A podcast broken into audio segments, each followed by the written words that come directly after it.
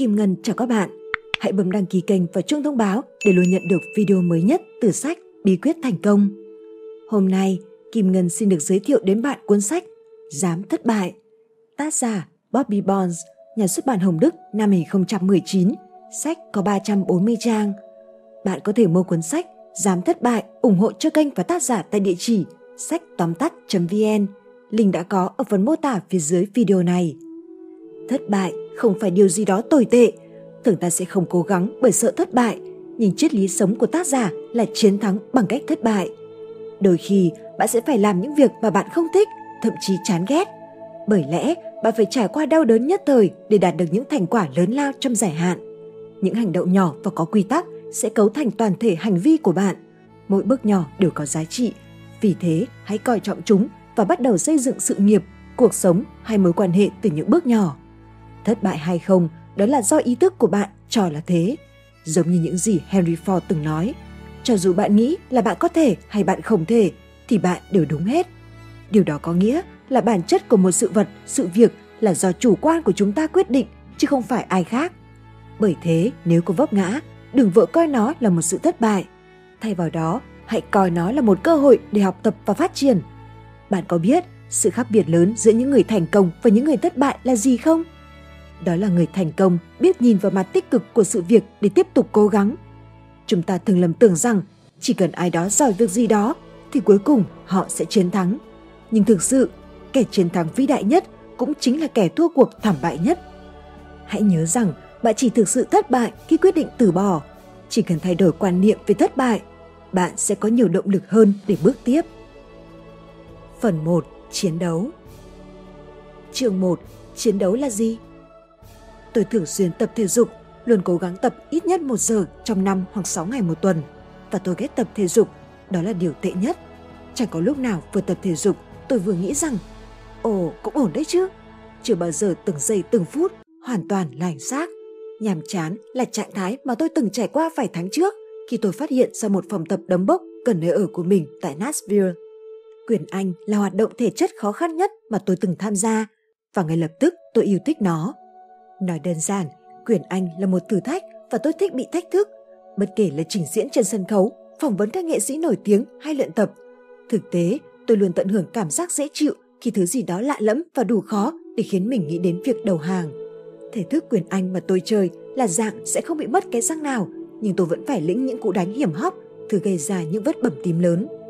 Để tránh bị thương trên khán đài, thậm chí cả trong phần nhẹ nhàng nhất của các buổi tập, bạn phải rèn luyện không chỉ về thể trạng hay động tác chân mà còn về cách di chuyển cơ thể để giảm thiểu tối đa các tác động của những cú đấm từ đối thủ. Bởi vì cũng giống như cuộc đời, bạn sẽ dính đòn trên sàn đấu. Vậy nên bạn phải né sang góc phải để chỉ bị chảy xước thay vì phải nhận một đòn trời giáng vào giữa mũi. Tôi liên tục tập luyện thao tác chân và nhịp độ khi ở trên võ đài. Việc đó không hoàn toàn khác biệt với cách tôi suy nghĩ về cuộc sống thực tế. Bất kể là về việc đúng giờ trong công việc hay cách tôi nói với mọi người trong cuộc họp luôn có những hành động nhỏ và có quy tắc sẽ cấu thành toàn thể hành vi của tôi. Mỗi bước nhỏ đều có giá trị, kể cả những bước dễ bị lãng quên hay bị bỏ qua bởi cả triệu lý do khác nhau. Giữ vững sức chịu đựng và niềm tin khó hơn nhiều so với việc chịu những cú đánh vào đầu. Chẳng ai muốn lao vào một cuộc chiến và bị lấn át cả, nhưng điều đó vẫn xảy ra. Khi những cú tấn công lao đến bạn với tốc độ chóng mặt, làm thế nào để bạn lấy lại sự điềm tĩnh và tìm ra điểm tựa để có thể tung ra một đòn phản công giúp lần ngược tình thế? Bất kể đó là quyền anh, công việc hay tình yêu, kế hoạch của tôi luôn là lên kế hoạch để bị giáng đòn ngay giữa mặt. Những lần như vậy, tôi cố gắng làm trạch hướng cú đánh nhiều nhất có thể, lật ngược tình thế rồi sử dụng lợi thế của mình. Với tôi, đó chính là chiến đấu.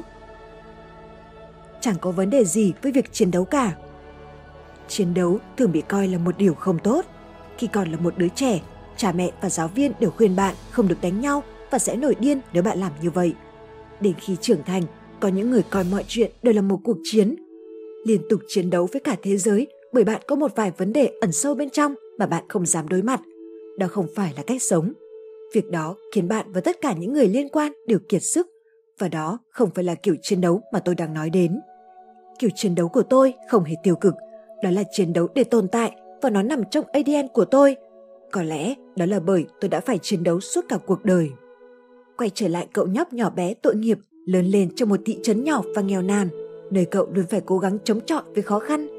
Chiến đấu có thể đã trở thành một phần bẩm sinh trong tôi, nhưng đó cũng là cách tôi nuôi dưỡng bản thân thành một con người tốt hơn. Về mặt kinh tế xã hội, tôi phải làm việc vô cùng cẩn mẫn để bắt kịp những người đồng trang lứa. Tôi có việc làm trước tất cả những bạn bè cùng tuổi. Tôi không khoe khoang rằng mình là một thiên tài kinh doanh. Công việc lúc đó của tôi chỉ là quét lá sau giờ tan trường cho đến khi trời tối. Tiền không phải là khó khăn duy nhất. Về thể chất, tôi cũng phải rèn luyện nhiều hơn những người khác mới đạt được mức trung bình. Trong thể thao, tôi chưa bao giờ là người chạy nhanh nhất, có đôi tay mạnh mẽ nhất hay ném bóng đi xa nhất. Tôi luôn cảm thấy mình phải làm nhiều việc hơn trong cuộc sống và kể cả khi mọi thứ đều đi đúng hướng, tôi vẫn luôn cảm thấy như vậy. Tôi liên tục chiến đấu để tiến bộ hơn. Mỗi ngày đều là một cuộc chiến trước mắt, có những cuộc chiến nội tâm với chính bản thân tôi và cũng có những cuộc chiến không ngừng với phần còn lại của thế giới. Với những người muốn cạnh tranh công việc với tôi, muốn vượt qua thứ hạng của tôi, hay nói chung là những kẻ muốn thấy tôi thất bại. Nhiệt tình là cách tôi đối phó với sự thực rằng tôi không bao giờ là người tài năng nhất, thông minh nhất hay bất kỳ cái gì nhất trong mọi lĩnh vực hay ngành nghề mà chúng ta đang làm việc. Sự tầm thường của tôi chỉ trở nên rõ ràng khi tôi kiếm được chút danh tiếng và tham gia vào các vũ đài nơi ai cũng nhận được những món quà tuyệt vời. Tôi tự hào không phải vì là người giỏi nhất, chưa bao giờ. Trong mọi chuyện và mọi thứ đang làm khá tốt hiện nay, tôi đều phải trải qua những quãng thời gian thực sự ngu ngốc trong cuộc đời. Đôi lúc tôi vẫn rất ngu ngốc và vẫn cứ tiếp tục như thế.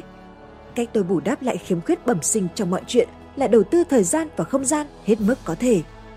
Phải, tôi là một chiến binh, luôn là như vậy.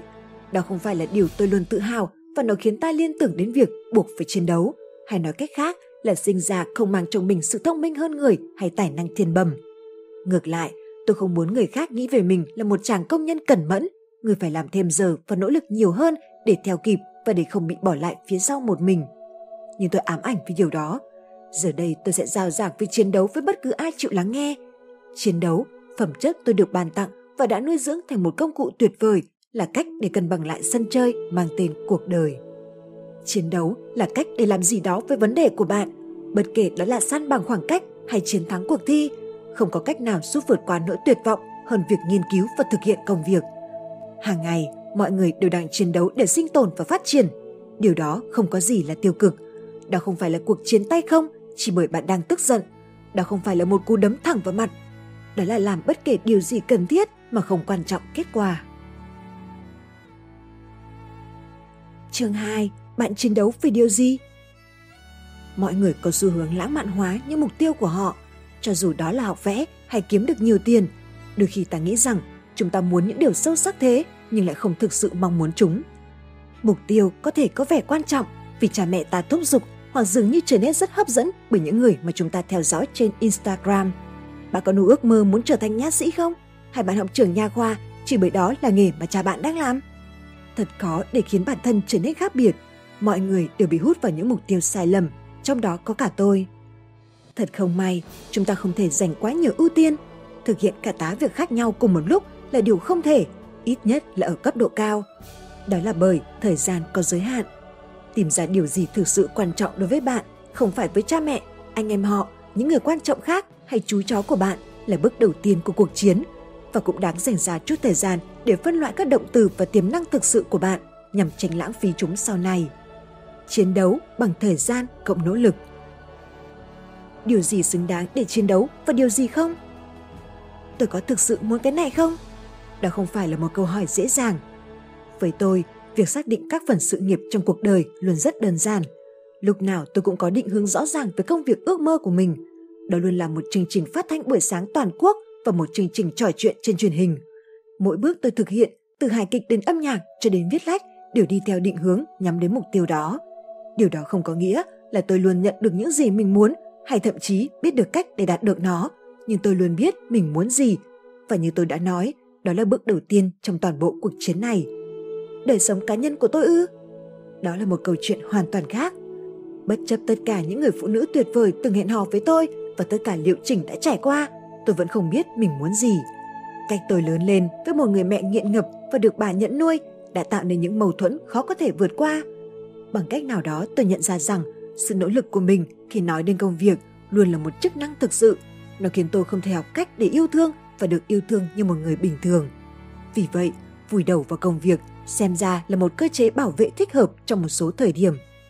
Tôi nghĩ tình yêu là lý do khiến mọi người làm mọi thứ, nhưng bạn phải tìm hiểu xem liệu bạn có đang chiến đấu vì những gì bạn yêu thích hay những gì bạn đang làm đều xuất phát từ tình yêu. Đó là một khác biệt quan trọng. Là con người, bản năng số một của chúng ta là tìm kiếm tình yêu, nhưng điều đó khác với mục đích và kế hoạch. Không dễ để hoàn toàn hiểu rõ được điều này, nhưng bạn có thể tự hỏi bản thân một câu quan trọng và rõ ràng. Cuộc chiến của tôi có tốt cho tôi hay không? Để tìm ra câu trả lời thực sự, chẳng có cách nào tốt hơn phải cuộc tìm kiếm đào sâu vào bên trong tâm hồn. Chẳng có gì thay thế được việc nghiền ngẫm về hành động và cảm xúc của bạn và cách thức mà hai thứ đó tương tác với nhau. Quá trình cân nhắc này là đặc biệt cần thiết khi bạn bước vào những quãng thời gian khó khăn trong cuộc sống.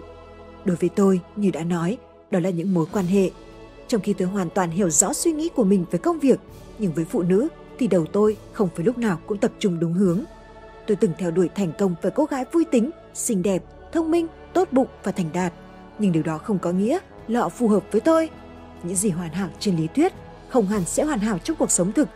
Nhận định này không chỉ đúng với những vấn đề về tình cảm mà còn đúng với sự nghiệp, tình bạn, thậm chí đúng với cả món ăn mà bạn muốn dùng vào bữa trưa. Thật không may, để hiểu rõ điều đó, bạn phải trải qua rất nhiều quyết định sai lầm vì những lý do sai lầm. Đó là quá trình học hỏi để trưởng thành. Sẽ thật tuyệt nếu biết rõ những gì cần làm trước khi bạn bắt đầu thực hiện điều đó. Chương 3. Hãy tìm ai đó nói rằng bạn thật tệ hại. Bạn không đọc nhầm đâu. Tôi muốn bạn thực sự bước ra ngoài và tìm những người nói thẳng vào mặt bạn rằng anh thật kém cỏi. Ý tôi không phải là ai đó trên Facebook hay Twitter. Tôi đang mô tả thứ được gọi là phê bình mang tính xây dựng hay thứ mà tôi luôn coi là vị huấn luyện viên đứng ở góc võ đài khi bạn đang chiến đấu. Ai đó nhìn nhận bạn từ mọi góc độ. Ngay bây giờ, hãy nghĩ về tất cả những điều bạn muốn làm khi còn đang ở đại học hoặc nghĩ về một sự nghiệp bạn muốn thử trước khi bắt đầu công việc hiện tại. Tất cả chúng đều là những hối tiếc thực sự. Giờ thì hãy nghĩ về một lần bạn đưa ra quyết định sai lầm. Nuốt trôi sai lầm đó dễ hơn nhiều, bởi ít nhất bạn đã nỗ lực như Brandy Bunch. Đó là một kinh nghiệm đáng để bạn học tập. Tôi không bao giờ hối tiếc những việc mình đã thất bại. Hối tiếc duy nhất của tôi là đã không thử. Tại sao bạn lại cần một người trong đời nói cho bạn biết bạn không tốt ở điểm nào? Đám đông trong một chương trình hài kịch luôn cười ngặt nghẽo ở phần mở đầu mỗi tiểu phẩm. Họ muốn yêu thích thứ họ vừa trả tiền để theo dõi. Khi họ không cười lần thứ nhất, bạn biết rằng họ đang tập trung và kỳ vọng vào tính giải trí thực sự. Khi đám đông đó không nhếch mép, thảm họa thực sự bắt đầu. Thay vì tức giận hay khó chịu rằng họ không cổ vũ mình nữa, tôi nghĩ rằng vấn đề là phải diễn tốt. Khi tôi kể một câu chuyện mà họ không cười, điều đó càng kích thích tôi hơn, bởi tôi biết từ giờ mình phải cố gắng giành được những tiếng cười dù là nhỏ nhất. Và như vậy, mỗi tiếng cười sau sai sót ban đầu đều là điều tuyệt vời chân thành nhất. Tôi đã làm được việc đó. Câu hỏi ở đây là liệu bạn có chấp nhận bị người khác chỉ trích rằng mình kém cỏi hay không? Hay bạn chỉ ngồi đó với thái độ kiểu Ồ, chỉ là họ không hiểu tôi thôi. Tương tự với bạn bè cũng vậy. Trong khi việc giành chiến thắng và những người bạn thân thiết nói rằng bạn thật tuyệt vời là điều hoàn toàn cần thiết, thì một việc cũng quan trọng không kém, nhưng để tìm ra được nó thì khó hơn rất nhiều đó là một nhà phê bình chân thành, người cũng muốn bạn thành công. Rất nhiều người sẽ tầng bốc bạn, đặc biệt khi bạn bắt đầu làm tốt. Nhưng bạn cũng cần ai đó để tin cậy trong cuộc đời, người sẽ luôn đưa ra quan điểm thực sự của họ. Nếu có ai đó nói với bạn rằng việc đó chưa đủ tốt, thì bạn sẽ thực sự tin khi người đó nói Chà, tuyệt vời đấy! Nếu tìm được một người bạn hay đồng nghiệp như vậy, người có những lời khen có trọng lượng bởi lời phê bình của họ là thật, hãy giữ lấy họ bởi những người như thế thật hiếm có khó tìm và vô cùng giá trị. Không quan trọng là bạn kể chuyện cười hay làm việc với bảng tính, đừng bao giờ thỏa mãn với những gì bạn có. Bạn hãy luôn tìm ra cách thức mới mẻ để tham gia vào cuộc chiến. Hãy tận hưởng cảm giác xấu hổ về những gì bạn từng làm trước đây. Tôi nghĩ điều mình đang nói đến là còn ai tốt hơn chính bạn để nói cho bạn biết rằng bạn thật tệ hại. Chương 4. Không phải ai cũng sẽ thích bạn. Đôi lúc, người ta sẽ không thích bạn, còn bạn thì chẳng thể làm gì để thay đổi được điều đó. Tôi đơn giản là bỏ qua việc phân tích vô ích khiến bản thân đau lòng về một bài đăng từ kẻ căm ghét mình. Bởi trong thời đại Facebook, Twitter, Snapchat và nhiều nền tảng khác nữa, khá nhiều cá nhân trên trái đất đều gặp phải ai đó mà họ gần như chắc chắn không biết, tung ra những lời buộc tội vô căn cứ và hoàn toàn nhảm nhí về họ. Thật không may trong kỷ nguyên Internet, thật quá dễ dàng để làm suy sụp người khác. Bạn an toàn khi nấp sau màn hình máy tính, đồng nghĩa với việc hầu hết những kẻ căm ghét trên mạng chẳng khác gì lũ hèn nhát anh hùng bàn phím. Dù vậy, vẫn thật đau đớn khi người ta không thích bạn, còn bạn thì chẳng thể làm gì để thay đổi được điều đó. Không ai nói rằng chấp nhận sự thực là chuyện dễ dàng cả, bởi cuộc sống về cơ bản chỉ là một hành trình tìm kiếm tình yêu. Chắc chắn đó là điều khó khăn nhất mà tôi sẽ yêu cầu bạn làm trong cuốn sách này. Ai cũng muốn được yêu mến, kể cả một người liên tục bị chọc tức như tôi. Bản năng đó mạnh đến mức, kể cả khi không được yêu thích, ta vẫn phải tìm ra lý do chứng minh tại sao kẻ không ưa ta lại sai, hoặc đơn giản là không quan tâm. Và thật trời trêu thay, việc không quan tâm lại càng khiến bạn được yêu mến hơn. Bất kể trong hẹn hò, sự nghiệp hay xây dựng tình bạn mới, rất nhiều người nhận thấy người khác hấp dẫn hơn khi họ có vẻ xa cách. Thật không may, sự quan tâm là có thể bị hiểu nhầm là tuyệt vọng hoặc thiếu thốn tình cảm. Kỹ năng đảo ngược định kiến tiêu cực của tôi bắt đầu như một cơ chế phòng thủ. Khi còn trẻ, tôi còn chưa từng nghĩ đến sự nổi tiếng. Tôi phải chấp nhận tìm kiếm nơi trốn hoặc cộng đồng phù hợp với mình. Dù vậy, với tôi, phù hợp chưa bao giờ là dễ dàng. Việc đó bắt đầu từ sớm. Sự hiện diện của tôi chưa bao giờ có ý nghĩa ở bất cứ nơi nào tôi từng đến, hoặc ít nhất ở bất cứ nơi nào tôi muốn đến. Và bởi ngay từ đầu, tôi chưa từng là thành viên trong câu lạc bộ những anh chàng lạnh lùng. Đương nhiên, tôi sẽ đưa ra một triết lý xoay quanh việc không nổi tiếng cũng khá ngầu như thế nào. Vậy, rõ ràng niềm tin của tôi rằng việc theo đuổi sự chấp thuận chỉ gây lãng phí thời gian, hóa ra lại là một cơ chế phòng vệ. Nhưng đó là một cơ chế tốt bởi nó giúp tôi luôn thành thật. Việc chưa bao giờ phù hợp với bất kỳ nơi nào đã buộc tôi phải học cách tồn tại và phát triển ở bất cứ nơi đâu từ những bài học tôi đã lĩnh hội.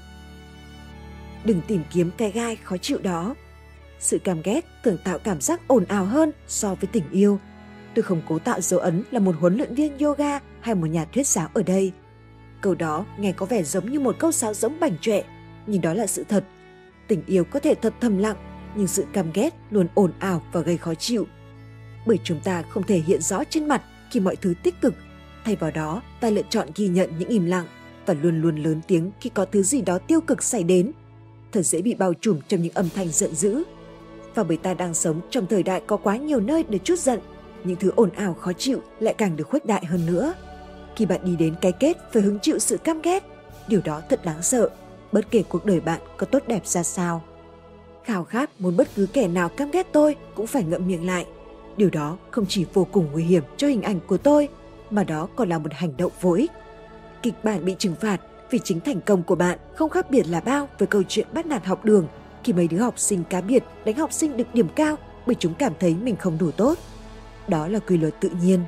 Nếu giỏi việc gì đó bạn sẽ phải nhận những thứ tệ hại từ những kẻ kém cỏi. Chẳng có gì quan trọng nếu họ không có tài năng hay không cố gắng trong công việc. Mọi người luôn khó chịu với những người sở hữu thứ mà họ không có. Tôi cũng khó chịu, nhưng tôi cố gắng biến sự ganh ghét của mình thành năng lượng cho cuộc chiến.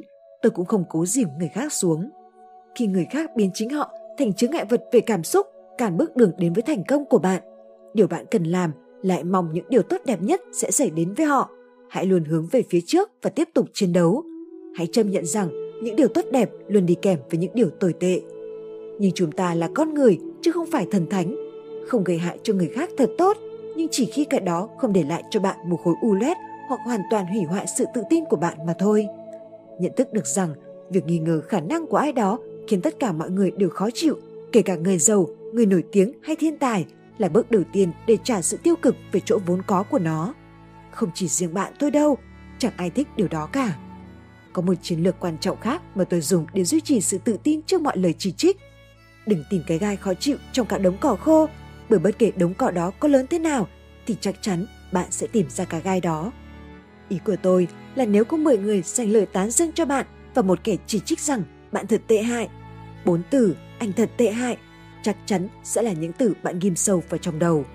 Hãy từ bỏ thói quen đó đi bạn không bao giờ thực sự làm được điều đó, nhưng ít nhất bạn cũng nhận thức được bản thân có xu hướng làm như vậy. Tôi đã lãng phí rất nhiều thời gian vào việc hành hạ chính mình khi cứ cố công tìm kiếm những cái gai đó mà không nhận thức được mình đang làm gì. Cho đến khi tôi nhìn thấy những đặc điểm của người khác mà bản thân mình cũng có. Tại sao bạn lại cho phép ai đó, đặc biệt là kẻ chẳng biết gì về câu chuyện của bạn, xé nát tất cả những gì bạn đã đạt được? Một phần của cuộc chiến là chống lại phản xạ tự nhiên muốn tìm kiếm cái gai trướng mắt đó. Trong cuộc chiến, mọi thứ thường không diễn ra theo đúng hướng. Vậy nên khi có chúng trạch hướng thật, nhưng một khi đã xác định điều đó cho bản thân thì hãy cứ tận hưởng. Và khi bạn thấy mình không tận hưởng nổi thì hãy nhận thức về điều đó. Có thể lần tới bạn sẽ làm được từng bước một. Ồ, đừng căm ghét người khác. Để đánh giá chính xác, đừng căm ghét người khác. Tất cả chúng ta đều ghét ai đó, kể cả khi ta không có ý như vậy, hoặc khi ta chủ đích ghét họ nhưng nghĩ rằng ta có lý do chính đáng. Bởi vì, tất nhiên rồi, người ta đang ghét xứng đáng với điều đó. Khi đã chấp nhận rằng tất cả chúng ta đều có xu hướng thù ghét, bạn sẽ có thể thiết lập phải giới hạn. Chắc chắn bạn sẽ chẳng hoàn thành được việc gì bằng cách gắn những suy nghĩ hoặc từ ngữ tiêu cực vào hành động của người khác. Và bạn đang lãng phí thời gian của chính mình, trong khi bạn có thể dùng thời gian này để hoàn thành được việc gì đó mà người khác ghét phải làm. Tại sao lại tốn thời gian và năng lượng để thực hiện điều gì đó phản tác dụng và không đem lại những giá trị tốt đẹp cho bạn? Câu trả lời xác đáng nhất là điều đó khiến chúng ta cảm thấy dễ chịu trong ngắn hạn. Dù vậy, về lâu về dài, ta luôn cảm thấy tệ hơn so với trước khi bắt đầu bởi ta bị cản trở bởi những thiếu sót của chính mình. Chúng ta có thể kiếm được nhiều tiền hơn, có thêm bạn bè hoặc con cái, nhưng thứ duy nhất ta không thể tạo ra được đó là thời gian. Chúng ta nhận được những gì ta đáng nhận và mọi thứ trong cuộc sống đều cần thời gian. Tôi tiết lộ lời khuyên quý giá đó để giúp bạn nhận ra cuộc chiến của bạn là gì. Thời gian cũng là một nhân tố trọng yếu trong việc cân bằng những điều tiêu cực. Phần 2. Chịu đựng Chương 5. Chịu đựng tệ hại đúng như cách ta gọi điều đó. Hãy thử tưởng tượng bạn không có thói quen thức dậy từ sáng sớm, không một chút nào. Thực tế, bạn là kiểu người thích thức đêm để xem tất cả các chương trình hài hước chiếu muộn mỗi tối, rồi sau đó đi ngủ muộn. Và rồi hình dung rằng để làm việc, bạn phải thức giấc vào lúc 3 giờ mỗi sáng. Nghe có giống cuộc sống ở địa ngục không? Đúng thế, chính là cuộc đời tôi hơn 15 năm qua. Tôi không thể nói với bạn việc ghét dậy sớm mà vẫn phải nghiêm chỉnh thực hiện điều đó khủng khiếp đến mức nào. Dù bao nhiêu caffeine cũng không giúp tôi chịu đựng được giây phút bình minh mỗi sáng. Đó là cả một cuộc tra tấn và quá trình đó khiến tâm hồn trở nên tan nát hoặc đơn giản nó là khoảng thời gian hoàn toàn khủng khiếp. Mỗi lần chuông báo thức kêu lên và như vậy tôi có thể đến studio để đánh thức những người khác với chương trình phát thanh của mình. Đó là một cuộc chiến khốc liệt. Đó chính là chịu đựng, một công việc đáng sợ. Nếu bạn đang đọc cuốn sách này theo trình tự thì nghĩa là bạn đã sẵn sàng cho cuộc chiến. Bạn đã đặt ra mục tiêu hoặc tầm nhìn cho bản thân, phân tích động lực và giờ bạn đang hừng hực quyết tâm. Có thể cuộc chiến của bạn là thúc giục các con làm bài tập về nhà mỗi tối, có thể là quản lý một kho hàng hoạt động với hiệu suất cao nhất có thể. Dù đó là bất cứ điều gì mà bạn đang mong muốn để có thể thành công, từ việc trở thành người cha, người mẹ tuyệt vời cho đến mở một nhà hàng hay thực hiện một chương trình phát thanh, bạn sẽ phải chịu đựng. Bạn sẽ phải thực hiện tất cả những nhiệm vụ nhỏ lẻ, những công việc thông thường hàng ngày, những thứ sẽ đưa bạn đến vị thế có thể làm những việc lớn lao. Mỗi người trong chúng ta đều đưa ra rất nhiều quyết định mỗi ngày và chúng có thể bị lãng quên vì không mấy quan trọng. Nhưng tôi lại cho rằng chính các quyết định đó là bàn đạp cho ước mơ của bạn. Chúng giống như những viên gạch dùng để xây nhà vậy. Quá trình chịu đựng diễn ra không ngừng. Khi tôi viết phần mở đầu, chịu đựng nghĩa là chấp nhận cuộc chiến và lặp lại điều đó. Rồi thêm lần nữa, lần nữa. Hãy quay trở lại các lớp học quyền Anh của tôi và nhìn nhận như thế này. Bất cứ ai cũng có thể chiến đấu trong một khoảng thời gian ngắn. Đó là lý do vì sao các trận đấu quyền Anh cùng các vòng đấu dài 3 phút chỉ 3 phút ngắn ngủi, hết vòng này đến vòng khác. Bạn có thể vượt qua 3 phút hành xác với những cú đấm. Nhưng liệu bạn có tiếp tục chịu đựng được thêm nữa hay không? Quá trình lặp lại là kẻ sát nhân. Đây là bước mà nhiều người sẽ bị lạc lối. Một phần là bởi quá trình chịu đựng không hề gây kích thích hay khiến người ta mê mẩn, nhưng cũng bởi nó không diễn ra một cách minh bạch rõ ràng. Nếu cuộc chiến liên quan đến vấn đề tâm tưởng thì chịu đựng là hành động bạn cần làm và hành động thì chẳng bao giờ dễ dàng cả. Khi đã tìm ra điều gì có vai trò quan trọng đối với bạn trong bức tranh toàn cảnh, bạn đã bắt đầu quá trình lấp đầy mọi chi tiết nhỏ. Đó là lúc sai lầm xuất hiện, bởi thực sự chẳng có ai trong chúng ta hiểu rõ những gì chúng ta đang làm ở đây. Thực sự là vậy. Bạn phải nỗ lực rất nhiều để tìm ra thứ đem lại hiệu quả thực tế trước khi đưa ra được quyết định đúng đắn. Tôi đã thực hiện vòng chiến đấu, chịu đựng rồi lặp lại đủ lâu để biết rằng rồi cuối cùng tôi cũng sẽ làm đúng. Chịu đựng là tất cả những gì bạn làm nhưng sẽ không mang lại cho bạn chút vinh quang nào mà bạn đang tìm kiếm. Nhưng quá trình đó giúp bạn tiến gần hơn tới việc có cơ hội chạm vào vinh quang mà bạn hằng ao ước. Hành trình tìm kiếm thành công cũng giống như kiểm soát sức khỏe của bạn vậy. Cơ thể của mỗi người đều khác nhau. Có vài tố chất mà những người thành đạt nhất đều sở hữu để giúp họ có được thành công, nhưng không có công thức chung nào cả. Một bác sĩ có thể khám và chẩn đoán cho bạn với bất cứ điều gì cô ấy cho là vấn đề, nhưng cô ấy cũng không biết chắc chắn 100%. Mỗi người đều có hoàn cảnh khác nhau. Về cơ bản, tôi đang nói rằng những loại thuốc vô tác dụng với tôi nhưng lại có tác dụng đáng kể với những người khác. Chiến đấu, chịu đựng, lặp lại là cả một quá trình và một trong số những yếu tố quan trọng nhất tôi học được từ quá trình đó là nếu bạn mắc kẹt trong việc gì đó đủ lâu để có được vị thế dẫn đến thành công thì nghĩa là bạn đã đào được một đường hầm trong tâm trí mà điểm kết thúc chính là mục tiêu của bạn. Khi bạn bắt đầu đường hầm hoặc con đường của mình, bạn sẽ thấy nó chia ra làm nhiều nhánh nhỏ hơn, mà thường thì chúng là đường cụt. Rồi bạn phải quay lại, tìm kiếm những con đường lớn hơn, bằng phẳng hơn. Cứu cánh của bạn trong suốt quá trình chịu đựng ấy là ý chí nhẫn nại, nghĩa là làm những việc nhỏ mà không gây nản trí, đồng thời thực hiện điều đó liên tục. Chương 6. Vẻ đẹp của những bước nhỏ Thêm một câu nói sáo rỗng nhưng lại là sự thật. Chúng ta là kẻ thù lớn nhất của chính mình. Ở phần trước, tôi đã nói về sự từ chối và vai trò của người khác trong cuộc chiến của bạn. Nhưng hãy thử hỏi bất kỳ nhà tâm lý học hay chuyên gia tự lực nào hoặc bất kỳ ông sếp nào của tôi mà xem. Chúng ta đang phá hoại chính bản thân mình nhiều hơn bất kỳ người nào khác. Đôi lúc, ta phá hoại chính mình thông qua các hành vi xấu, tích trữ bia hay bánh trong tủ lạnh. Các lần khác, chúng ta đơn giản là làm dối trí chính bản thân ta. Con người gặp khó khăn trong việc cố gắng hết sức và hy sinh tất cả mọi thứ. Chứng ngại này xuất phát từ nỗi sợ thất bại tồn tại bên trong bất cứ ai. Thất bại thật đáng sợ với tất cả mọi người. Chỉ có một điều duy nhất để nói về việc này. Thất bại thật khủng khiếp. Dù tôi đã nói nhiều về việc thất bại tuyệt vời đến thế nào, nhưng ta vẫn phải thực tế. Thất bại sẽ kéo theo rất nhiều đau buồn. Bạn không thể làm được gì ngoài việc nghĩ rằng có lẽ mình chưa đủ tốt. Cố gắng tránh những kiểu cảm xúc như thế có thể giúp bạn không phải đối mặt với thử thách. Tất cả chúng ta đều ở đó, trong trường học, sự nghiệp hay các mối quan hệ. Có thể đó là cách thất bại mà ta cảm nhận được, nhưng thất bại là con đường duy nhất dẫn đến thành công. Chúng ta phải tự dạy não bộ và trái tim suy nghĩ theo hướng đó. Và chính vì vậy, khi sụp đổ, chúng ta không lập tức hướng đến những thứ tiêu cực. Thay vào đó, chúng ta có thể nói rằng, không, mình vẫn chưa đủ tốt, làm lại nào, một lần nữa, rồi lại một lần nữa. Tôi thường tự đặt ra các dấu mốc về mặt tâm lý cho bản thân trước khi bước vào thử thách nào đó. Còn có một trò chơi trí tuệ không mấy hay ho khác mà nhiều người trong chúng ta vẫn dính vào. Đó là khiến bản thân suy nghĩ quá nhiều ngay cả trước khi thực sự bắt đầu. Hãy nghĩ về cuộc chiến như một cái thang dốc đứng, dài bất tận mà bạn phải trèo xuống. Nếu nhìn xuống dưới, còn dốc khá đáng sợ, nhưng nếu chỉ tập trung vào bậc tiếp theo thì ta có thể làm chủ được nó. Tất cả những thành ngang của cái thang đó, từng một cái một đều rất quan trọng, giúp bạn không bị trượt ngã. Đó chính là quá trình chịu đựng. Đừng để ước vọng quá lớn ngáng đường những bước đi cần thiết mà bạn phải làm để hoàn thành chặng đường. Bởi bạn sợ chính bản thân hoặc chính sự thiếu kiên nhẫn xúi dục mình thử bỏ qua phải nấc thang trên chiếc thang đó. Việc bỏ qua phải nấc thang nhỏ đã khiến tôi phải gánh chịu hậu quả nhiều lần. Tôi đã thử bỏ qua những bước mà sau cùng chúng đã chứng minh là vô cùng thiết yếu đối với quá trình theo đuổi thứ tôi muốn. Như bạn có thể hình dung, bỏ qua vài bước nhỏ chỉ càng để mục tiêu ra xa khỏi tôi hơn. Bước từng bước nhỏ sẽ giúp bạn hạn chế lo lắng và tránh sai lầm. Nhưng điều đó cũng khiến quá trình chịu đựng trở qua nhẹ nhàng hơn rất nhiều. Nếu đang tập trung vào quá trình, bạn sẽ không bị sao nhãng vào việc bạn đang tiến triển thế nào hay bạn đã đi được bao xa. Hãy nói ra. Điều trước nhất tôi làm khi lập ra một mục tiêu mới là nói to nó ra. Đây là một bước quan trọng bởi tôi đang dán nhãn thứ tôi muốn đạt được cho chính bản thân mình. Rồi sau đó tôi sẽ chứng minh nó với cả thế giới. Nếu đã đưa ra tuyên bố về việc là phóng viên giỏi nhất thế giới, tôi sẽ cố gắng để đạt được danh xưng này hoặc ít nhất là chịu trách nhiệm cho tuyên bố đó. Nói cách khác, tôi sẽ làm việc nỗ lực hơn rất nhiều. Giờ đây, mỗi khi thực hiện một cuộc phỏng vấn đầy áp lực nào, tôi đều nghe thấy những lời đe dọa nhằm đến mình. Đừng làm hỏng, bởi anh đã tự nhận là mình tài giỏi.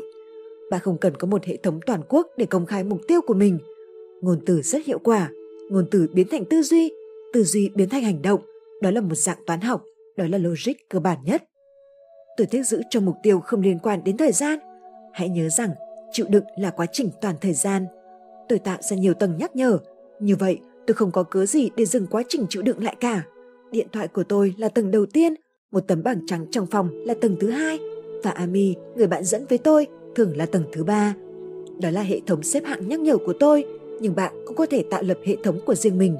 Tôi đề xuất bạn hãy tạo một tầng vật chất hoặc trực quan như tấm bảng trắng và một tầng là con người. Và tất cả mọi người đều nên sử dụng điện thoại như tuyến phòng thủ đầu tiên, bởi thành thục mà nói, ngày nay hầu hết chúng ta đều sống với chiếc điện thoại. Đồng thời, ta cũng có thể sử dụng những thứ đó để giúp bản thân trở thành người tốt hơn. Đừng bao giờ chạy theo đồng tiền, hãy theo đuổi niềm tin. Tôi đã nói với bạn rằng, khi diễn thuyết trước các nhóm người, câu hỏi tôi thường nhận được nhiều nhất là làm thế nào để anh thành công? Đó là câu hỏi số 1. Câu hỏi được hỏi nhiều thứ hai là các phiên bản khác nhau của cùng một câu hỏi. Làm thế nào tôi kiếm được số tiền lớn? Tôi có một công thức độc nhất cho mối quan hệ của bạn với thành công và tiền bạc. Tôi sẽ chia sẻ nó với những người muốn lắng nghe. Tìm thứ gì đó bạn yêu thích, cộng nỗ lực hết mình với thứ đó. Đơn giản là nhờ tình yêu bạn dành cho việc đó bằng thành công cộng tiền bạc. Bạn mới chỉ đang đặt cược thôi. Càng yêu thích thứ gì đó, bạn càng cố gắng nhiều hơn cho nó. Càng cố gắng nhiều hơn, càng có nhiều khả năng bạn thành công trong lĩnh vực đó hơn. Và đó là khi tiền bạc đến. Tuy nhiên, đây là cuộc sống chứ không phải một phương trình. Thực tại nó không rõ ràng như thế. Số tiền bạn nhận được cũng phụ thuộc phần lớn vào lĩnh vực bạn tham gia. Đôi khi, thành công chẳng liên quan gì đến tiền bạc mà nó chỉ nằm ở việc có khả năng làm điều bạn yêu thích. Tôi tin rằng bạn sẽ có nhiều cơ hội thành công hơn nếu bạn yêu thích việc mình làm để kiếm sống. Nhưng còn có một điều, nếu bạn không thể kiếm được nhiều tiền khi theo đuổi đam mê, ít nhất bạn vẫn làm được điều mình yêu thích. Tôi thích đưa ra những kịch bản trong trường hợp tệ nhất, bởi đó dường như luôn là điều xảy ra với chúng ta. Tôi từng gặp những người theo đuổi sự nghiệp chỉ vì tiền bạc. Họ có xu hướng là những người bất hạnh nhất mà tôi biết. Điều tôi nhận ra khi theo dõi người khác chạy theo tiền bạc đó là luôn có một cảm hứng mãnh liệt nhưng ngắn ngủi khi họ làm khá tốt. Sau khi niềm vui thích ban đầu của việc làm ra tiền phai nhạt, tất cả đều phai dần sau một khoảng thời gian. Họ nhận ra mình thật khổ cực. Và bởi họ thấy khổ cực với việc bán bất động sản hay công việc ngân hàng đầu tư, cuối cùng họ sẽ không hoàn thành công việc được yêu cầu và thực sự làm việc dở tệ, rồi sau đó đánh mất những khoản tài chính tốt. Một sự thực khác đó là nếu cuộc đời bạn được đánh giá bằng tiền bạc thì bạn sẽ chẳng bao giờ có đủ. Tôi không nói về an toàn tài chính. Lớn lên trong nghèo đói, tôi hiểu cảm giác không có tiền khủng khiếp đến thế nào. Nhưng nếu mục tiêu duy nhất của bạn là trở nên giàu có, bạn sẽ luôn cảm thấy mình nghèo khổ. Đó là bởi luôn có ai đó ngoài kia giỏi hơn bạn trong mọi việc bạn làm. Luôn có ai đó hài hước hơn, thông minh hơn, hấp dẫn hơn. Nếu có thể thừa nhận điều đó, bạn sẽ thoải mái hơn khi là chính mình. Đó chính là thành công ở cấp độ cao nhất. Tôi thừa nhận rằng tôi tuyệt nhất khi là chính tôi là một câu chẳng vào đâu.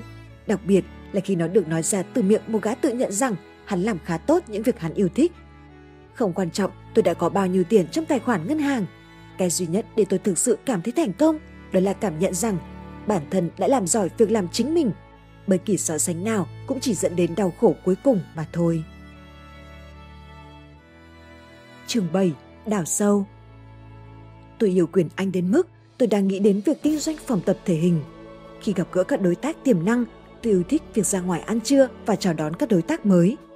Tuy nhiên, thử nghiệm thực sự của tôi không phải là chất lượng của quán đồ nướng họ chọn cho cuộc gặp của chúng tôi, mà là thứ gì đó đang diễn ra với những thùng rác trong phòng gym hiện tại của họ. Đúng vậy, thùng rác. Đây là cách của tôi. Tôi nhìn vào thùng rác trong phòng gym của họ để xem chúng trống rỗng hay đầy rác. Chắc chắn một điều là đôi khi một thùng rác có thể chứa đầy rác do nhân viên phụ trách lấy rác nghỉ ốm. Nhưng đa phần, thùng rác chứa đầy rác là biểu hiện của việc không chú ý đến tiểu tiết.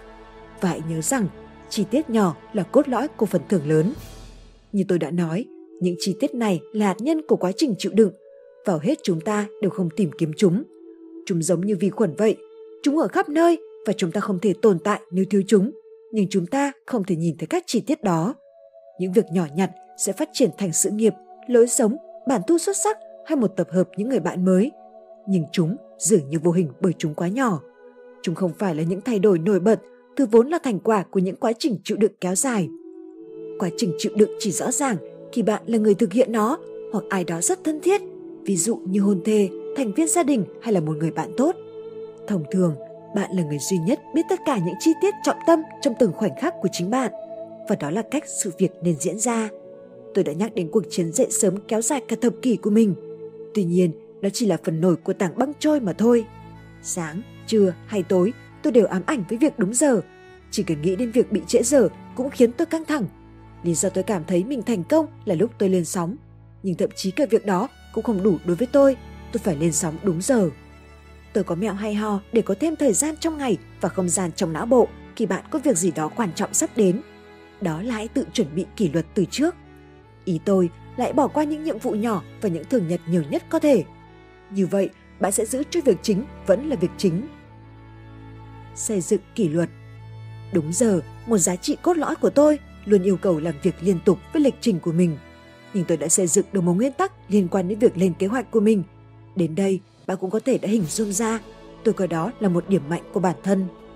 Mọi thứ đều xoay quanh tính kỷ luật. Bạn muốn giảm cân ư? Bạn cần xây dựng kỷ luật với đồ ăn và chế độ luyện tập. Có thêm bạn bè hoặc hẹn hò nhiều hơn ư? Nguyên tắc là phải gặp người mới. Thay đổi sự nghiệp ấy à? Bạn phải tìm kiếm công việc con đường dẫn đến bất kỳ mục tiêu được khao khát nào cũng là xây dựng một biện pháp kỷ luật hướng đến mục tiêu đó. Đó là lý do hết lần này đến lần khác tôi chấp nhận một thách thức cho một mục đích rõ ràng. Đó là phát triển khả năng của bản thân để duy trì kỷ luật cá nhân. Hãy cố phá vỡ một thói quen hoặc hình thành một thói quen mới.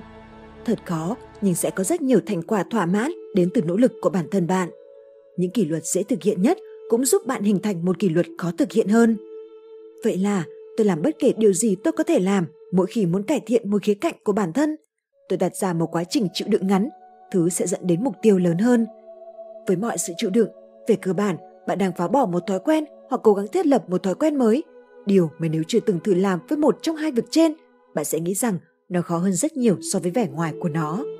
Tôi nhận ra rằng phần thưởng chẳng có gì hấp dẫn.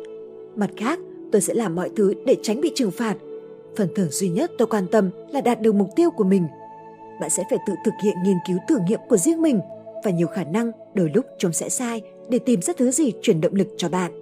Ngoài câu hỏi về phần thưởng và hình phạt, bạn cũng nên suy xét về vai trò của người khác trong quá trình chịu đựng của mình. Tôi có nhiều người bạn chỉ quan sát người khác để thúc giục họ chịu trách nhiệm khi họ đặt ra mục tiêu. Một số người thích đạt được mục tiêu cùng với bạn thân. Còn tôi ư? Tôi không cần bất cứ ai trong công việc của mình. Tôi chẳng cần ai nhắc nhở mình rằng tôi đang làm gì hoặc tôi đang làm như thế nào. Tất cả những gì tôi cần là tấm bảng trắng hoặc màn hình khóa trên điện thoại di động. Bất kể thứ gì có tác dụng với bạn, bảng trắng, cộng đồng trách nhiệm hay hình phạt thể xác, một khi đã tìm ra, hãy kiên trì theo đuổi. Chương 8. Nghệ thuật chấp nhận khổ cực Tôi luôn sẵn sàng chấp nhận khổ cực và chiến đấu để vượt qua nỗi đau. Đa phần là vậy. Với tất cả những lần bạn cảm thấy đau đớn, dù là nghĩa đen hay nghĩa bóng, tôi khuyến khích bạn quay lại đó và tiếp tục hành trình. Nhưng những cố gắng được tăng cường để duy trì thói quen hàng ngày khi bạn đang đau đớn sẽ không mang lại thành quả ngay lập tức. Mà ngược lại, bạn sẽ cảm thấy khá tệ hại khi phải lê lết cố thêm chút sức lực để hoàn thành các làm việc, vượt qua 6 dặm cuối của một cuộc thi marathon và kịp về đón lễ tạ ơn với gia đình, bất kể điều gì. Dù vậy, đây là lý do đầu tiên việc đó sẽ đem lại thành quả. Khi cuối cùng bạn cũng vượt qua, phát ốm và mất cảm giác về điều đó, mọi người sẽ thực sự tin bạn. Danh tiếng rất quan trọng, nhưng tôi sẽ không nói đó là lý do quan trọng nhất để chấp nhận khổ cực. Có một sức bền về tinh thần đang phát triển và giữ cho bạn hướng đến mục tiêu, kể cả khi xuất hiện chứng ngại vật. Khi nỗi đau chẳng là gì khác ngoài ký ức, bạn sẽ vô cùng hạnh phúc vì biết mình đã vượt qua nó. Thậm chí là cảm giác tự hào. Bạn cũng có thể kể một câu chuyện rất ngầu về việc mình đã cứng rắn đến thế nào. Yoga nóng bằng cuộc sống thực hoặc tại sao bạn không nên quá bận tâm với việc tỏ ra ngớ ngẩn. Bị đuổi việc ư? Thật tệ cho bạn, nhưng bạn có thể tìm con đường khác. Lo lắng ư? Chắc chắn rồi, nhưng có một sự thực là chẳng có ai ngoài những người thân thường quan tâm đến việc bạn làm gì cả. Tất cả đều quá bận rộn lo lắng về công việc của chính họ. Hiểu rằng hầu hết mọi người đều mải mê với bản thân hoặc họ đều lo lắng về việc chồng mình sẽ ngớ ngẩn như thế nào nếu bị người khác chú ý. Điều này sẽ giải phóng bản thân bạn để thử những điều mới lạ hoặc đứng dậy sau khi vấp ngã mà không quan tâm đến vẻ ngoài ngớ ngẩn ra sao. Phần 3. Lặp lại Chương 9 bắt đầu từ đồng 25 xu vào cách yêu nó. Lặp lại là quá trình gây ức chế nhất trong ba bước, chiến đấu, chịu đựng và lặp lại. Đó là phần vô ích nhất nhưng cũng là phần đáng làm nhất. Đó là một mâu thuẫn làm dấy lên sự nghi ngờ bản thân, sự chán nản và lãng phí nhiều năng lượng. Các bạn ạ, à, đó là một thứ năng lượng khổng lồ. Nếu chiến đấu là để hiểu rõ tâm trí của bản thân và biết bạn muốn làm gì, chịu đựng là thức dậy mỗi ngày, tiếp tục duy trì mục tiêu ở phía trước và đặt mục tiêu làm trọng tâm cùng với việc thực hiện tất cả những chi tiết nhỏ nhặt thì lặp lại là thực hiện hai bước đầu tiên đó một cách trọn vẹn mà không nhận được kết quả bạn muốn rồi sau đó bắt đầu lại toàn bộ quá trình và không bao giờ biết chúng sẽ dẫn đến đâu. Nghe vui nhỉ? Chà, chúng ta phải nhắc đến một chữ T một lần nữa. Thất bại. Nghe tôi nói này, đừng từ bỏ. Đầu tiên, thất bại là một từ chủ quan đến mức đôi lúc khó có thể định nghĩa được. Liệu thất bại có phải là không đạt được thứ bạn muốn hay không? Nhưng sẽ thế nào nếu bạn có được thứ gì đó tốt hơn, thậm chí nếu bạn không nhận ra ngay lúc đó? Hay thất bại là chẳng nhận được gì, không một phản hồi tích cực hay tiêu cực ngoài sự im lặng trên sóng phát thanh? Hành động lặp lại có thể dẫn đến cảm giác như thể bạn không thành công, nhưng anh nghĩ về việc đóng một chiếc đinh vào một tấm gỗ. Lần đầu tiên bạn đóng chiếc đinh, nó không thụt hết vào bên trong. Thậm chí hai lần như thế cũng không đem lại kết quả bạn muốn. Bạn phải tiếp tục đóng chiếc đinh đó. Điều đó không có nghĩa là bạn đang thất bại trong việc đóng đinh. Miễn là bạn không đóng trượt hay khiến nó lệch hướng thì nghĩa là bạn đang tiến triển. Trong quá trình lặp lại, ban đầu sẽ có một dạng gọi là chùn bước. Tôi đã nói trước đây và giờ tôi sẽ lặp lại. Chẳng ai thích thất bại cả. Đó đơn giản là điều hiển nhiên trong cuộc sống. Phản ứng rút lui đầy bản năng là một điều tốt. Bạn nên nói, cha, hãy cho tôi một chút thời gian để suy nghĩ về việc vừa xảy ra. Giai đoạn đánh giá sau thất bại vô cùng quan trọng này, đôi lúc đến rất nhanh và thỉnh thoảng cũng không xuất hiện. Sau khi đã đào sâu suy nghĩ, phần cuối cùng là sử dụng kiến thức của bạn một cách có chiến lược để quyết định cách thức làm việc đó tốt hơn hoặc ít nhất là làm khác đi. Vậy nên, để tránh phát điên và không ngừng học hỏi, bạn phải liên tục kết hợp mọi thứ với nhau. Thậm chí thử làm điều tương tự nhưng với người khác cũng là một hình thức làm mọi việc khác đi. Đó không phải là điên rồ nếu bạn liên tục thay đổi. Thay đổi đó có thể là bất cứ việc gì, từ ai cho đến khi nào hay ở đâu. Bước lặp lại yêu cầu phải rất kiên cường. Đừng lo lắng, bởi cũng giống như tính kỷ luật, sự kiên cường là một phẩm chất mà bạn có thể xây dựng được. Nếu bạn bước vào vòng chiến đấu, chịu đựng, lặp lại, bạn phải trở nên trải sạn. Bị từ chối thật tuyệt vời bởi nó đang tạo những vết sẹo cho bạn. Tôi biết rằng bởi tôi từng bị người khác cạn bỏ quá nhiều lần trong cuộc đời nên về cơ bản tôi mang một cái sẹo quá lớn. Một phần tất yếu là quá trình lặp lại này sẽ rất khó khăn trong một thời gian dài. Nếu bạn biết ngay từ đầu rằng không có ý chọc tức bạn đâu, nhưng bạn đang chứng minh trong vô vọng. Và nếu điều đó diễn ra tốt đẹp thì xin chúc mừng. Không phải bạn rất đặc biệt sao? Tuy nhiên, phần quan trọng nhất, bạn sẽ giúp bản thân không gặp phải buồn đau nếu kỳ vọng của bạn đi liền với thực tại. Bạn có thể chuyển sang công việc mới và được uống cà phê miễn phí, nhưng chắc chắn là không được bố trí cho căn phòng hai mặt tiền dành cho các sếp rồi. Chiến thắng rồi lại lặp lại. Lặp lại không phải chỉ là thực hiện lại một quá trình sau khi đã thất bại. Bạn cũng có thể chiến thắng rồi lặp lại. Nếu có một công việc tốt hoặc một mối quan hệ tốt, bạn không thể cứ để mọi việc tự xoay chuyển được. Hoặc ít nhất là bạn không nên làm thế. Bởi nếu bạn làm vậy, tôi có thể đảm bảo rằng giây phút chiến thắng sẽ không kéo dài lâu. Chiến thắng và lặp lại nghĩa là nâng tầm kỹ năng của bạn lên một trình độ mới. Tôi không thể nghĩ về thời gian khi tôi cố lặp lại thành công của mình. Thậm chí nếu đã rất phấn khích với chiến thắng, tôi vẫn luôn tự nói với bản thân rằng Anh bạn, cứ đợi đến lần tiếp theo xem. Nếu có hiệu quả thì lần tới sẽ còn điên rồ hơn nữa. Liên tục tìm kiếm những thách thức mới, thậm chí cả trong lĩnh vực bạn đang làm tốt cũng là một cách để giữ cho cuộc sống luôn thú vị. Thành công không giúp cho việc lặp đi lặp lại những hoạt động giống nhau đỡ nhảm chán hơn. Tôi hiểu những gì mình làm, nhưng tôi vẫn phải làm việc để duy trì động lực và tạo hứng khởi cho bản thân. Bất cứ thứ gì bạn yêu thích cũng có thể trở nên cũ mòn nếu bạn cho phép điều đó. Chương 10. Rèn luyện tính kiên cường Hệ thống sắp xếp thời gian dành cho cảm xúc của tôi bắt nguồn từ việc tôi gặp khó khăn với việc tận hưởng thành công của mình. Đó không phải là trạng thái tự nhiên của tôi. Bản năng của tôi là ngay lập tức chuyển sang việc tiếp theo. Thật khó cho tôi để tận hưởng thành công bởi tôi lo thành công chỉ diễn ra trong khoảnh khắc ngắn ngủi. Đó là bởi tôi thực sự không có bất kỳ điều gì để khiến bản thân trở nên khác biệt với người khác. Tôi khá hài hước, vẻ ngoài tử tế và cũng khá thông minh. Bởi vậy, tôi nhanh chóng chuyển sang vấn đề tiếp theo. Luôn theo đuổi mục tiêu tiếp theo là công thức để bắt đầu nên tôi phải đặt ra một mục tiêu. Phải, tôi viết nó lên màn hình khóa. Điều đó thể hiện sự trân trọng những chiến thắng của chính mình. Sử dụng phương pháp từng bước nhỏ, tôi bắt đầu với 15 phút tự thưởng cho bản thân. Đó đơn giản, có thể là thưởng thức một gói snack nhỏ, nằm trên giường với chú chó hay bật một đĩa thu và chẳng suy nghĩ gì khác ngoài thành tựu của mình. Tuy nhiên tôi đã nhận ra rằng phương pháp đó cũng hiệu quả với việc phục hồi sau thất bại. Bằng cách giới hạn lượng thời gian tôi dùng ở mức cao hoặc thấp tôi tự giải phóng bản thân khỏi cảm giác tội lỗi mà mình mắc phải. Bởi tôi biết cảm giác đó có giới hạn và khi nó kết thúc, tôi trở lại tập trung năng lượng vào bước tiếp theo. Cái bẫy lặp lại phổ biến. So sánh bản thân với người khác là cái bẫy lớn nhất trên đời và đó là cái bẫy mà người ta thường xuyên mắc phải. Anh chàng ở phòng bên cạnh bạn được thăng chức và tất cả những gì bạn có thể nghĩ đến là anh ta làm việc giỏi hơn mình. Trong khi đó bạn không biết rằng bởi anh ấy yêu cầu được thăng tiến nhưng đã bị từ chối ba lần liên tiếp nên anh ta đã dành cả năm trước để làm việc thêm giờ ở nhà mà không nhận tiền chỉ để được ghi nhận. Bị từ chối, thất bại, khổ cực, tất cả đều là điều bình thường trong cuộc sống. Nhưng ai chưa từng trải nghiệm với một trong những điều đó đều là kẻ ngoài cuộc. Đó không phải là những điều bạn có thể biết từ truyền thông. Tất cả những gì chúng ta thấy chỉ là thành công và những người thành đạt. Tầm nhìn là con đường duy nhất để thoát khỏi cái bẫy này và đó là thứ mà hầu hết chúng ta chỉ có thể học được qua kinh nghiệm. Phản ứng đầu tiên của bạn đối với bất kỳ dạng kết quả tiêu cực nào trong cuộc chiến, một cách dễ hiểu sẽ trở thành một cảm giác xấu, kiểu như tôi không đủ tốt. Nhưng nếu bạn có thể, và tôi biết điều đó thật khó, hãy tự kéo mình dậy và chú ý đến những chi tiết trong hoàn cảnh của bản thân. Hãy xem có bao nhiêu người ở phía trước bạn, có bao nhiêu người ở phía sau bạn. Hãy nhớ rằng có rất nhiều, rất nhiều biến số trong mỗi tình cảnh. Từ góc nhìn trên chiếc máy bay khổng lồ, bạn có thể nhận thấy có bao nhiêu nhân tố đang tác động và biết rằng vấn đề không phải lúc nào cũng ở phía bạn. Câu chuyện buồn về phỏng vấn xin việc Tầm nhìn, đó là thứ tôi học được ư?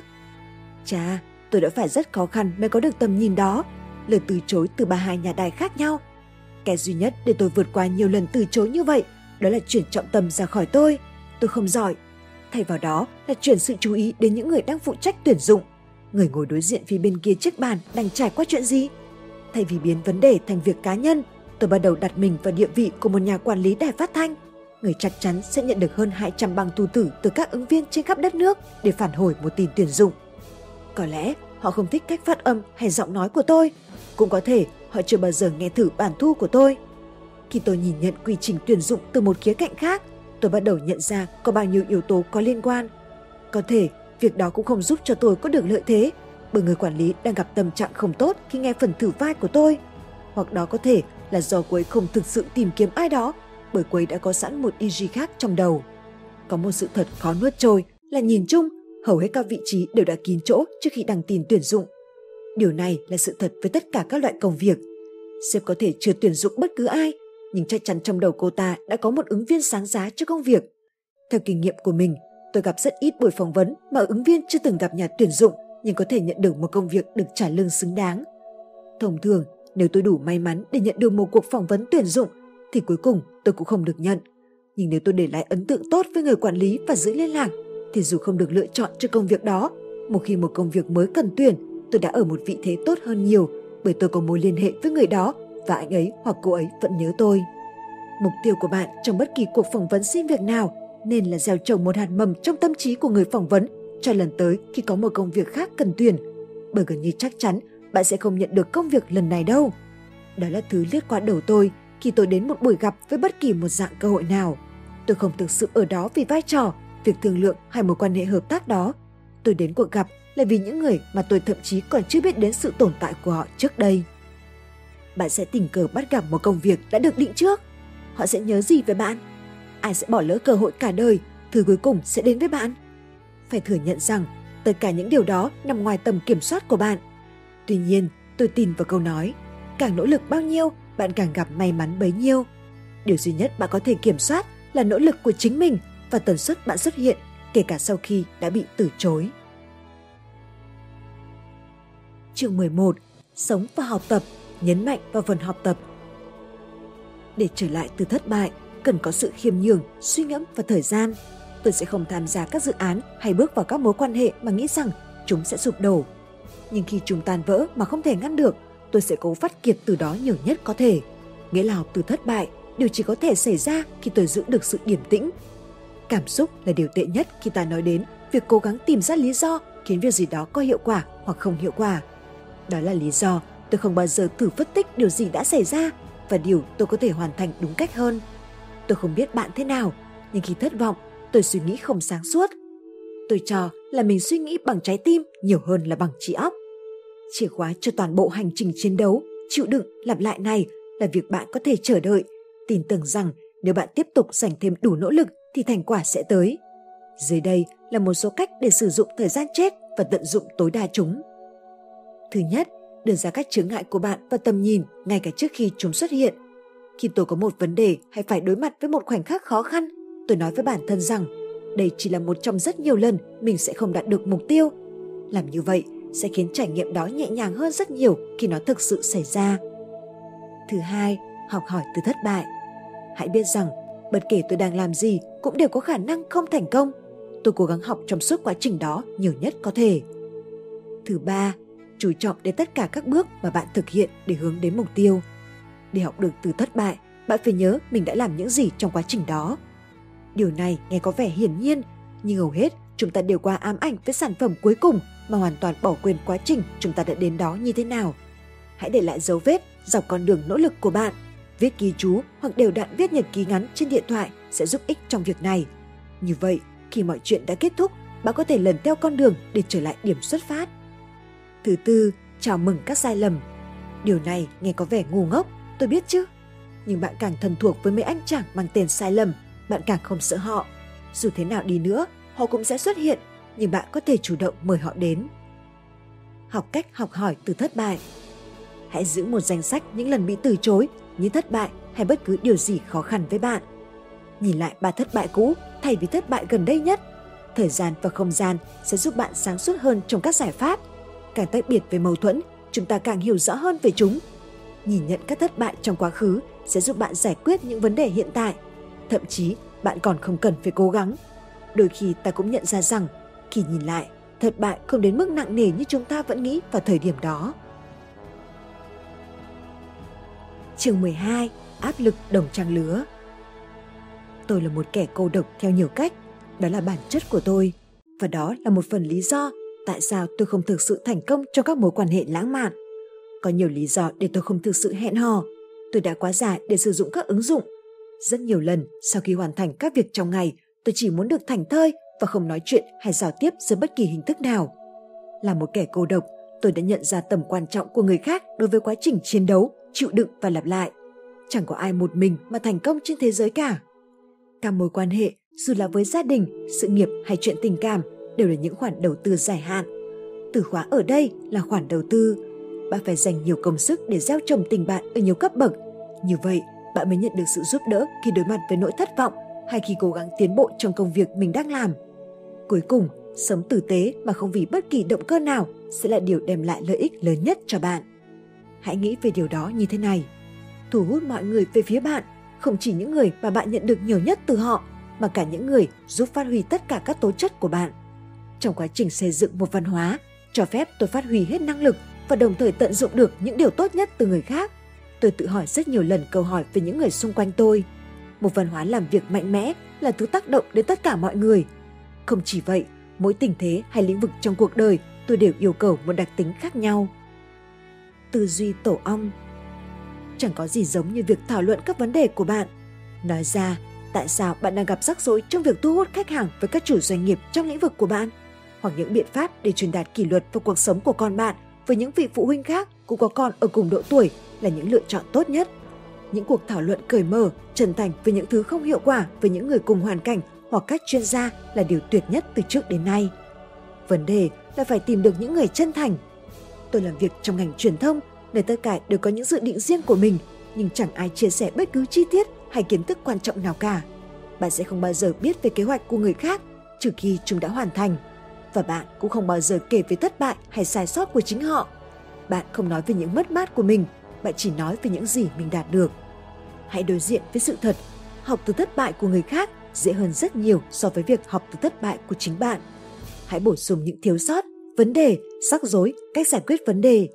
Tôi chính là nhà tư vấn vĩ đại nhất thế giới đấy. Tôi chưa bao giờ gặp ai đưa ra lời khuyên tốt như của tôi cả.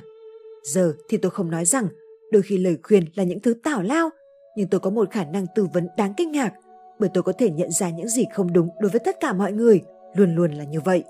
Kiểu như tôi thật phi thường và chắc chắn cũng gây khó chịu vô cùng. Mỗi khi xác định được một khiếm khuyết hay hành vi sai sót của người khác, hãy dừng lại một giây và hỏi bản thân, mình đã làm điều tương tự bao giờ hay chưa? Đặc biệt là khi bạn thực sự bị ảnh hưởng tiêu cực bởi vấn đề của họ. Điều đó đồng nghĩa với việc bạn có thể liên quan đến họ, thay vì nghĩ rằng anh ta là một thằng ngốc bạn nhận ra rằng chính mình mới là kẻ ngốc. Điều đó thật tuyệt vời bởi nó sẽ giúp bạn dừng việc làm hư chính mình trong một thời gian ngắn. Vài bước của quá trình lặp lại. Lặp lại là khi bạn đã chiến đấu với tất cả những gì mình có, chịu đựng đến phát điên và thất bại. Bạn đơn giản chỉ là bắt đầu toàn bộ quá trình mà không có gì đảm bảo. Dù bạn cảm thấy thế nào đi chăng nữa, lặp lại không phải là thất bại mà là tiến gần đến mục tiêu hơn.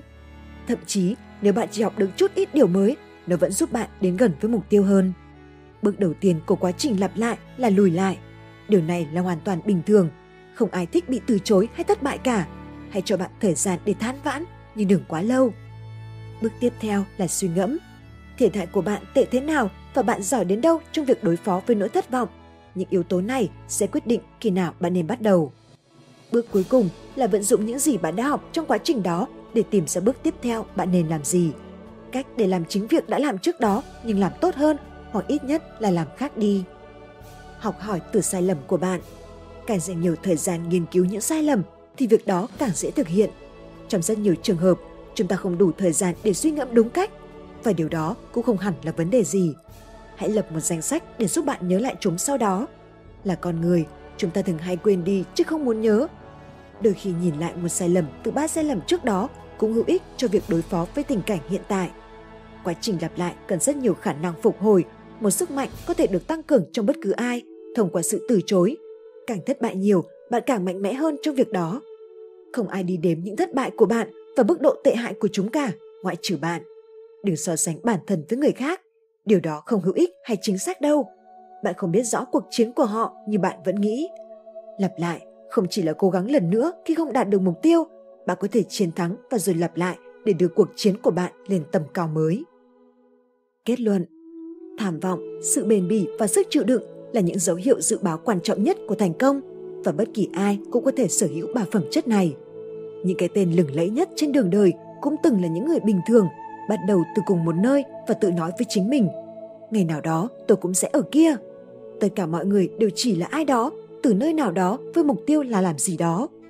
Câu hỏi là bạn sẵn sàng đầu tư vào giấc mơ của mình nhiều bao nhiêu?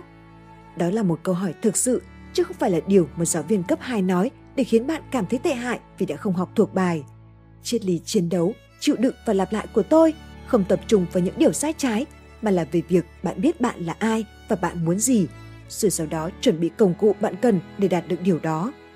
Nếu bạn không sẵn sàng đầu tư thật nhiều vào một mục tiêu, thì đó là dấu hiệu rõ ràng cho thấy mục tiêu hiện tại của bạn không phải là nơi đam mê thực sự mà bạn thuộc về. Đừng thất vọng hay chỉ trích bản thân. Biết được thứ không thúc đẩy bạn hành động là một thông tin vô cùng giá trị trong quá trình tìm kiếm thứ khiến bạn hành động.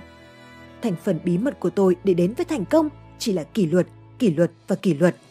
Hầu hết lúc nào cũng vậy, kỷ luật không hề dễ chịu gì, nhưng khi bạn thấy thoải mái với nó thì đó là lúc bạn vươn lên tầm cao mới rồi đó. Công cụ nào cũng luôn cần mài rũa, chiến đấu, chịu đựng và lặp lại là một con đường trong cuộc sống, thứ đòi hỏi nguồn động lực tươi mới liên tục.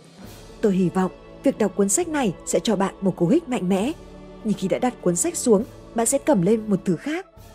Trong khi thành công là điều quan trọng đáng để theo đuổi, thì cuộc sống của chúng ta không thực sự ý nghĩa nếu chúng ta chỉ giữ chúng cho riêng mình. Tôi khuyến khích bạn hãy lấy cầu thần chú, chiến đấu, chịu đựng, lặp lại và áp dụng nó để giúp đỡ người khác thành công. Không phải đến khi bắt đầu giúp đỡ người khác tôi mới nhận ra những khổ cực của mình nhẹ nhàng đến thế nào. Chẳng có gì giống như việc tham gia vào những thứ lớn lao hơn chính bạn rất nhiều để xem xét những thất bại và bất lợi. Càng thành công bao nhiêu, tôi càng có thể cho đi bấy nhiêu. Càng tự nguyện và tận tình, tôi càng học được rằng bản thân tôi không quá quan trọng, một điều mang lại cảm giác tự do đến khó tin. Hãy xem xét thật kỹ nếu bạn cảm thấy chiến đấu, chịu đựng và lặp lại là quá trình quá khó khăn, bạn sẽ gặp phải rủi ro khi trở nên quá tập trung vào chuyện thắng bại cũng như quá chú trọng vào bản thân mình. Tôi sẽ thừa nhận rằng tôi chắc chắn đã từng rơi vào cái bẫy đó. Bạn không cần phải có cả đống tiền hay thời gian mới có thể ngừng suy nghĩ về bản thân chỉ trong một phút. Hãy trở thành một hình mẫu cho người khác, những người cảm thấy như họ đang đơn độc chiến đấu trong một cuộc chiến. Cho mọi người thấy bạn có thể đi từ một tình thế tiêu cực và biến nó thành tích cực, rằng bạn có thể ở lại với cuộc chiến dù có bất kỳ điều gì xảy ra. Đó quả là một công hiến tuyệt vời. Qua tất cả những quyết định nhỏ chúng ta đưa ra mỗi ngày, chúng ta có thể tạo ra cơ hội của mình cho chính chúng ta và cho người khác. Đừng nghĩ nữa, mà hãy trở lại cuộc sống thực tế. Chiến đấu, chịu đựng, lặp lại. Cảm ơn các bạn đã lắng nghe. Nếu yêu thích, bạn có thể đăng ký mua các đầu sách phát triển cá nhân, kinh doanh và làm giàu tại địa chỉ sách tóm tắt.vn. Link đăng ký đã có ở phần mô tả phía dưới video này. Bạn có thể mua sách gốc từ nhà xuất bản với giá ưu đãi lên đến 50% từ nhà xuất bản Bizbook khi mua thẻ VIP theo các gói sách ưu đãi ở phần mô tả phía dưới video này. Hoặc bạn có thể gọi ngay hotline 0984 87 1603 để được tư vấn và đăng ký sớm nhất. Sách tóm tắt. Chúc bạn thành công!